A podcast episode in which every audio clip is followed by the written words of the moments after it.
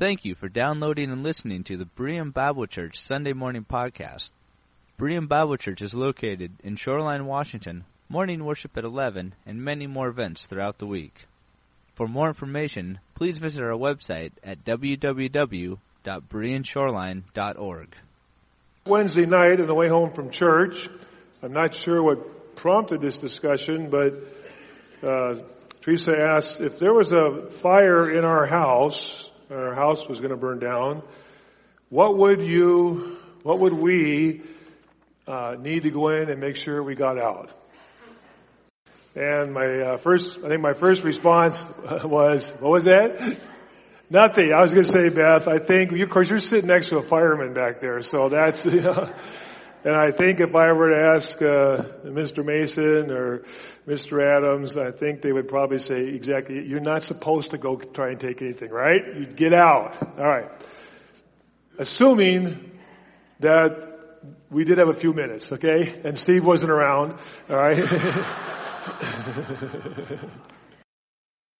of course, obviously the first thing you, I'm sure all of us would say, we want to get each other out, right? We want to get the people out. We need people in the household. But let me ask you that. If for some reason your house was going to be destroyed, for whatever reason, and you had an opportunity to take, make sure you took one thing out, what would you take? What would you take? Your Green Bay Packers jacket, Keith, maybe? your cheese head. Okay, your cheese head. All right. That old, uh, rare Elvis Presley 78, uh, your wedding album, grandma's, you know, dishes. What, what would you take out? What do you, huh? Pictures? Of your, pictures of your children. Good. Pictures of what? The picture of my grandfather on the wall? Okay, I'll take the picture of my grandfather off the wall for Fiona. Okay. Were you waving your telephone? Oh, Julie would take her telephone. Okay, there we go. All right. What would you take? What's, what is the, what is the one thing that's really essential and really important in your life? What is the one big thing? Uh, we are studying together um, the series of Bible verses that we're memorizing. We're memorizing the foundational 50 verses, and we are learning a verse each week. encourage you to continue to do that. If you, how about uh, last week's verse, uh, Romans, uh, Romans 5, 8? Want to say with me? If you know it, I'll just say it nice and slow. If you learned it, Romans 5, 8. But God demonstrates His own love for us in that while we were sinners, Christ died for us. I think I left the word yet out there, didn't I? Um, we've been learning these verses together, encouraging you as families to learn these verses. This morning we're going to learn, um, we're going to focus on our verse for this week, and uh, th- what is the one essential thing? If you open your Bibles to 1 Corinthians chapter 1 for a moment, we're going to be in Corinthians today. 1 Corinthians chapter 1. I think today I want to suggest to you that while our foundational verses are the foundational 50, 50 verses that have been chosen, we almost could say the verse that we're going to be memorizing this week, I, I think we could probably accurately say from the apostle Paul's own words is probably the foundational one. If you're only going to learn one verse, uh, this would be the foundational one, according to the Apostle Paul. Well, let's pray. Father, as we open your word, we pray that our hearts would be open to your word. And we thank you for the privilege we have to come and to open it, to consider it, to contemplate it, to share it, teach it to our children and youth. And uh, may we grow closer as we continue to worship you through your word this morning. In Christ's name we pray. Amen. Two verses earlier in Corinthians, Corinthians chapter 1, and in verse 21, Paul says, For since in the wisdom of God, the world through its wisdom did not know God, know Him, God was pleased through the foolishness of what was preached, what was preached to save those who believe. And then later on in the next chapter, chapter 2, continuing on the same theme in verse 4, my message and my preaching were not with wise and persuasive words, but with a demonstration of the Spirit's power, so that your faith might not rest on man's wisdom, but on God's power. And the word here that's used for uh, preaching, the word kerygma. There's, like in all languages, there's a variety of uh, the, the, base word kerusa, and then kerygma, and the various usings of it is the word that is really used here in those two passages for the word preached. What is the essential thing? The essential thing, the foundational one, I'd like to suggest to you that matters more than anything. And it's the one thing that unites us together is the preaching, the kerygma. And I'm not so, I'm not focusing so much there on the preaching, the, the preacher and what I'm doing, but what is preached? What is the preaching? What is the essential preaching? You know, I look at this congregation here. And I think how different we are, right? I mean, we all have so many differences. We'd all grab different things out of our house when we left. You know, that would, that would sort of indicate things are important to us. We have different views on things. We have different likes and dislikes. Some of you love sports and athletics and are just really enjoying the basketball tournaments right now. Uh, some of you hate sports. You really could care less about sports. Some of you love uh, singing out the hymnal, and when we sing hymns that you've grown up with the new. Others of you love learning new music, and uh, you know we, we try to do both. We try to you know to do these things that you have different political views, and some of you have one political view, and some have another, and you can't understand how anybody that's a Christian couldn't see your view. I mean, we, we there are so many things that divide us. I mean, that would keep us that we different everything. But what is it that unites us? What is the one thing that when we gather like this, and we gather as a church not only to worship, but to serve, to teach our children, to spread the word, to serve in our community, what is the one thing that we hold in common that binds us together? And I want us to focus on that this morning as we consider the verse in 1 Corinthians chapter 15 that is our memory verse for this week. This is the one big thing. We have different theological views. I mean, you and I, several of us, we could sit down and talk this morning, and even maybe within the same framework of dispensational theology, we might have completely different views on some specific, very important topics. And I, I appreciate that. I understand that. What is it that we agree on that, would, that is the one big thing that yes, we all agree on? And this is what really binds us together and holds us together and will continue to do so as we continue to serve. And you, and you sacrifice, you give. We just took our morning offering. And we do not take lightly the gifts that you bring to give to God that, that, that our leaders of our church myself included, are responsible to administer and to put into God's work. We do not take lightly this uh, fundraising project that we've been in. We feel very importantly about this, we realize how big a deal it is. You sacrifice, you give, you serve. I mean, there is so much more you could do with your money or time, but you've chosen to be a part of this church family to, to, to be a part of God's work. And what is it that holds us together? In 1 Corinthians 15, our verse that we're going to learn together this week. For what I received in verse 3 and 4. What I received I pass on to you as of first importance. That Christ died for our sins according to the scriptures. That he was buried. That he was raised on the third day according to the scriptures. Now let's read the rest of it just to get the context of this verse. This is the verse, this is a little bit longer now than some of the verses we've memorized. Um, but uh, you could do this. Uh, you could do this. It actually flows very, very nicely and fits together very well in this progression. But you know, if you go to verse um, 12, you can kind of get the context of why this is the resurrection chapter in Paul's writings. You know, we're coming up on Easter in two weeks. We talk about resurrection, this is the resurrection chapter in the epistles. This whole chapter, chapter 15, this entire chapter is dedicated to the resurrection. The resurrection, our hope. And look at verse 12. Here's the reason for it.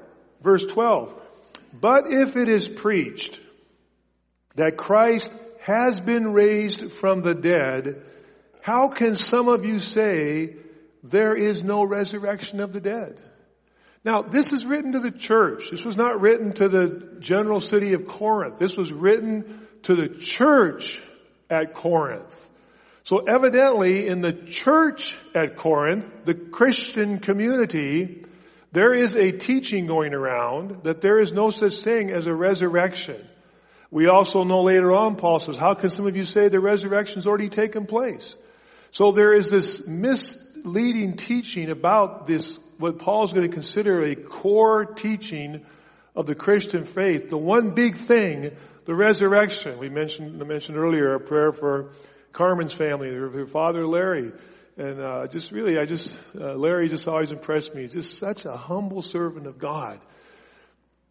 And, and, and we believe in the resurrection. We're gonna, we're gonna see Larry again. We're gonna see Fred again.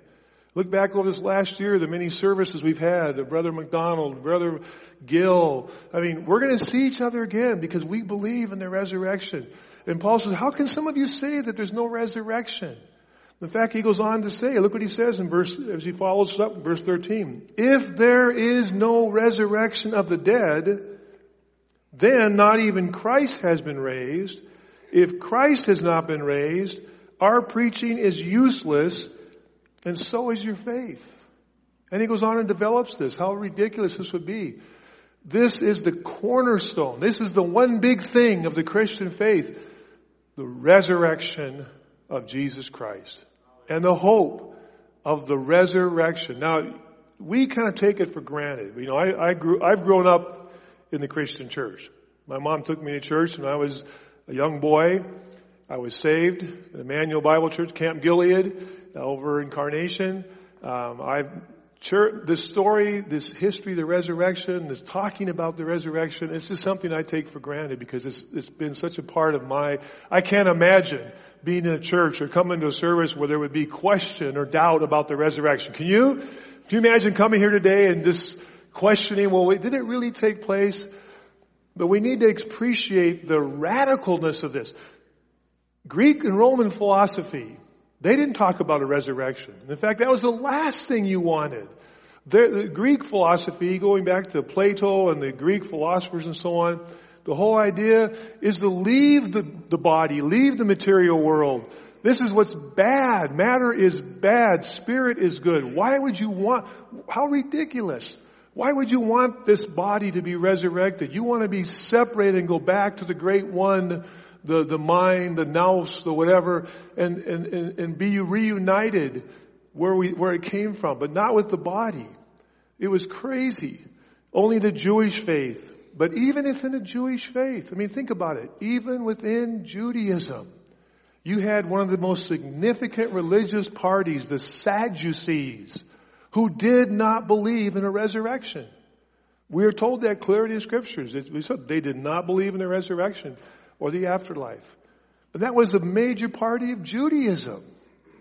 So you have to appreciate how radical, how, how absolutely uh, beyond anything that they could have imagined this belief in the resurrection. Paul says, if it is preached that Christ was raised from the dead, how can you say that?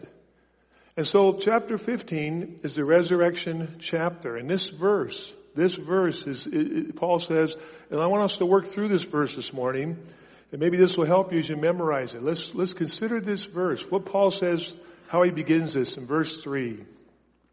Well, let's look at verse 1 and 2 as a preamp.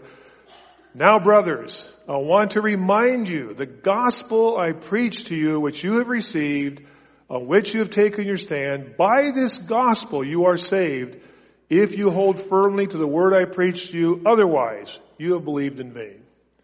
And then he has this, this verse we're going to learn together this week, and I want us to kind of work this because notice what he says.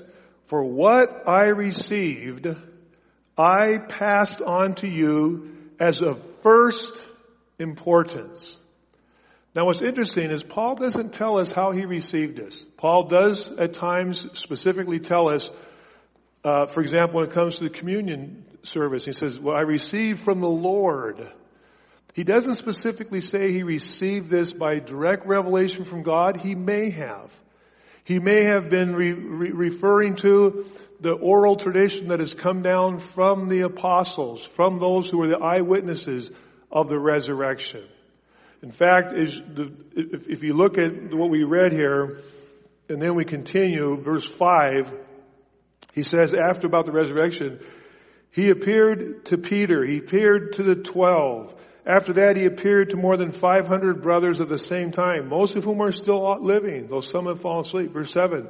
Then he appeared to James, probably the brother of the Lord. Then to all the apostles. And last of all, he appeared to me also, to one abnormally born. So he records this history of the public uh, revelation of the resurrected Jesus Christ. They actually saw him. I mean, again, think of how astounding it is. I can remember as a kid when my dad died when I was about eight years old. And you know, as a child, and all of a sudden, sometimes you have those memories where all of a sudden that loved person that is there again, right? And it's like, it's, they're there, and then you wake up, oh yeah, it was a dream, right? Can you imagine actually physically seeing the person that you know died? You saw them dead. And there they are. Can you imagine what it was like for those disciples to actually see Jesus? And they saw him head to toe. And it was him, but it was different. Imagine that. And, and the apostle Paul says, these people saw him. Even 500 people at once saw him. Go ask them. Many of them are still alive. Is this what he's referring to? Paul says, I received, for what I received, I have passed on to you Corinthians. And I want to remind you too, this church at Corinth, this is a church over in Greece. I've been to Corinth twice. Very southern end of the, of the Greek mainland um, Corinth. Was a city very cosmopolitan, very mixed. It was a port city like Seattle, very mixed culturally and, and all sorts of ways. And in that city, uh, there is this Christian assembly. And in this Christian assembly, they do not have the Gospels, Matthew, Mark, Luke, and John. They have not been written yet. Almost all Bible scholarship, conservative and liberal alike, agree that the Gospels had not been written and were not circulating yet. So they did not have, they could not get together and open up the book of Matthew and, and study it together. It was an oral tradition that was passed on. They did not have the Old Testament scriptures. Those were over at the synagogue. Those who had it in their mind, the Jews, they had it in their mind.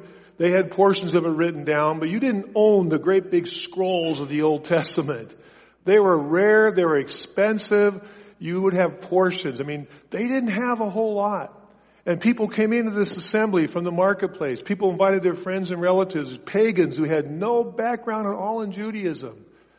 And they, and, and they're hearing this for the first time. And there's this, this is, this is, there's nothing there for them to go just pick up but what the words that have been passed on to them by the apostles. And they get a letter from Paul. They get a parchment from Paul and they gather around to hear it. It was written to be read and listened to. And they gathered around and listened to these words from the apostle. And Paul says, I passed on to you what I received. And he says this, it is of first importance. He doesn't just mean, I, I gave this to you first in order. All the, again, the commentators agree with the Greek language here that Paul's emphasis is, this is the one big thing. This is it. If you don't take anything else home, Corinthians, this is the big thing. This is of first importance. Don't forget this. This is the one thing you want to take out of the house and take home with you. What I received, I passed on to you of first importance, foremost, central, indispensable. And here it is. As we learn this verse together. What? That Christ died for our sins according to the scriptures. Come on now, that's, that, that's so common in our talk, isn't it? I mean, this is so common. It's such a part of my life. It's such a part of my talking and my study and my preaching and teaching. This might have been new to an awful lot of people. Paul says, listen, this is the one big thing. Christ. You notice it doesn't say Jesus? I'm not sure how much to make of that. But it, it doesn't say Jesus. I'm sure he very well could have said that. But he does say Christ, Christos. Christ is a title. Jesus was a name, right? Christ, the Messiah, Christos. It translates to Hebrew, Mashiach, the anointed one, the one set apart, the one big thing, the one, the anointed one. That Christos, Christ, the Mashiach, died for our sins according to the scripture. He, I mean, can we just stop and think for a minute? We, we should sometimes just stop and just contemplate in our lives. Take some time. Christ was fully God. He died. He died. God. He died. He died. Christ died for our sins. There's a question, is it on behalf of our sins, in place of our sins? You could build a whole sermon on the language here.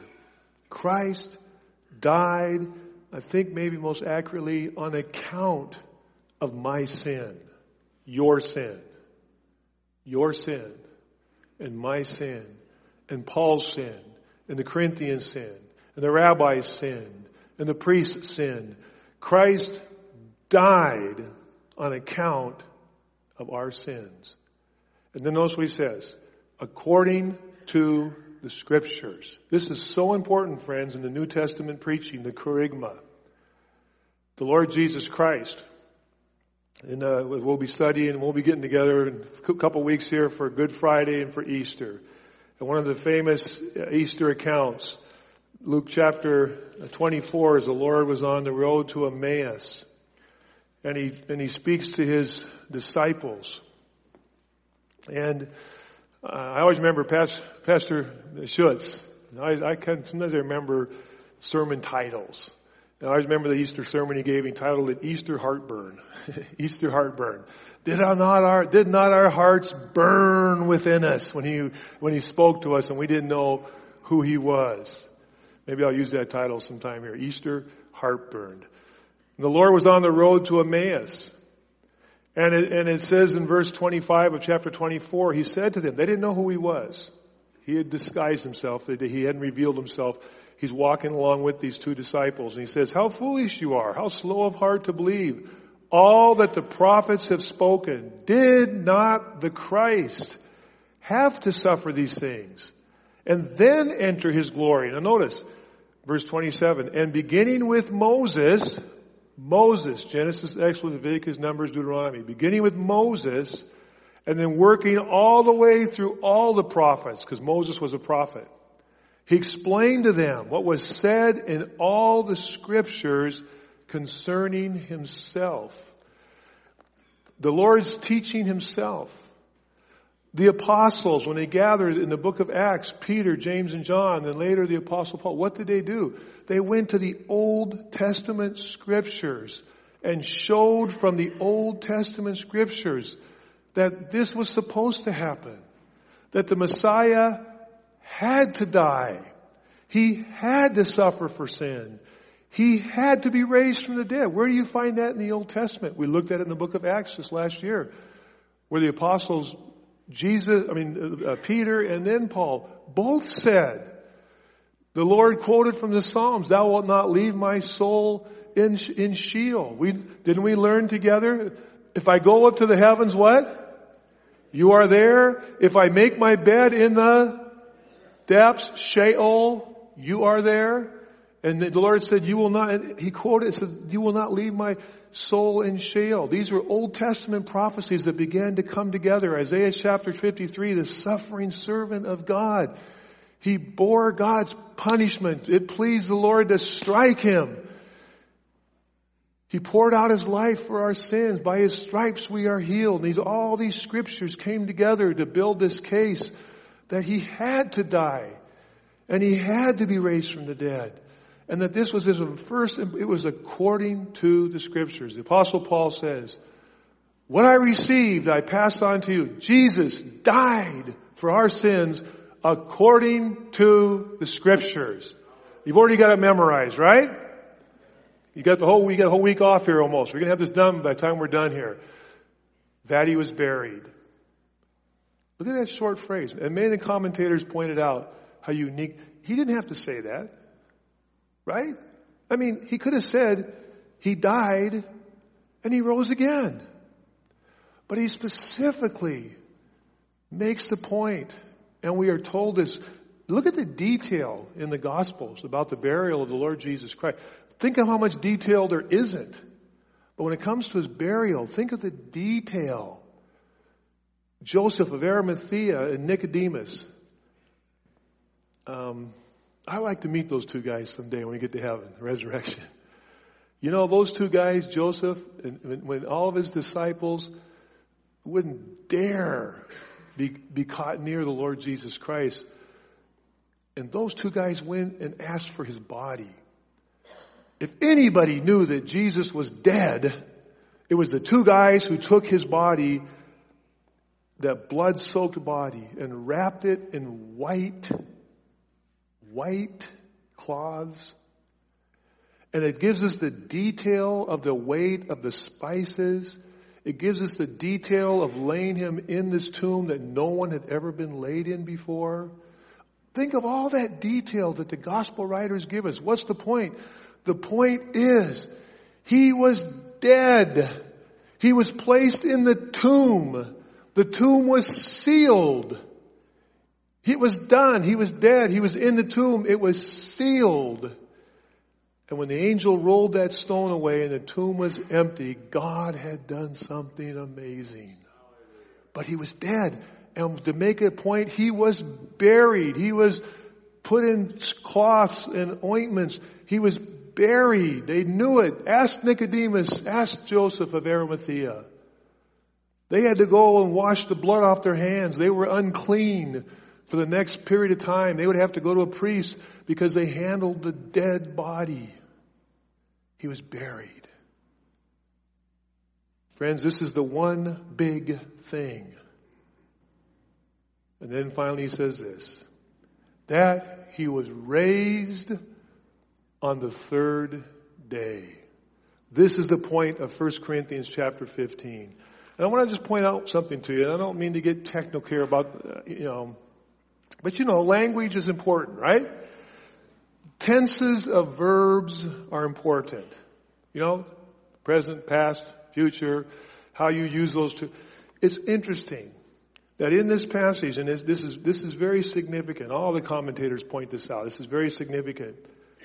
What I passed, received, I passed on to you of first importance. Christ died. It was a past aorist, it was a past event, point in time. He died for our sins according to the scriptures. He was buried, past tense. Past aorist tense. He was, he was buried. He was placed in a grave. It was a one-time act. It was done. But when it says he was raised, even though it, it's hard to really get this emphasis in English, it's what we call a perfect, it's a passive perfect tense. The perfect tense means, yes, it is something that happened, but the effect is still going on. And, it ha- and it's specifically for that purpose. And so what he's saying here is, yes, he died. Yes, he was buried. But he hath been raised and is being raised. He is still raised today. It is still happening. It is still going on. The effect is still going on. Why? Because that is our salvation. Our salvation, our hope, our hope in the resurrection is because it is still happening, the effect of Him being raised. He hath been raised. He remains alive as the risen one. Christ will always be the risen Christ. Not the one who had, he is the risen Christ. In fact, six more times in this chapter, that tense is used for the resurrection. Verse 12, if it be preached that Christ hath not been raised. Perfect tense. Verse 13, if there is no resurrection of the dead, then Christ hath not been raised. Verse 14, if Christ hath not been raised. Verse 16, for if the dead are not rise, raised, then Christ has not been raised. Verse 17, if Christ hath not been raised. And in verse 20, but Christ indeed, oh, this, what a beautiful verse. What a beautiful verse. But Christ hath indeed been raised from the dead. Amen? It's the one big thing, friends. It's the one big thing. It took place and he is still the risen one and the effects are still being felt in your life and mine. And then finally this. Paul says again, according to the scriptures. According to the scriptures. We're memorizing the scripture together. We teach our children the scriptures. We teach your children and young people the scriptures. We don't just entertain them. We have fun together. Kevin has a good time with the kids in youth group. Susie's got a good thing going this morning. But we're teaching them the word. We're teaching you the word. According to the scriptures. God's word is his gift to us of revelation. It's why it will always be prominent in this pulpit. I know it will be. I know there's some of you like me talk about this and that and other things and so but but my my philosophy has been and will continue to be that we have a job to do and if, if we don't do it, who's going to do it? Who's going to do this if we don't do it?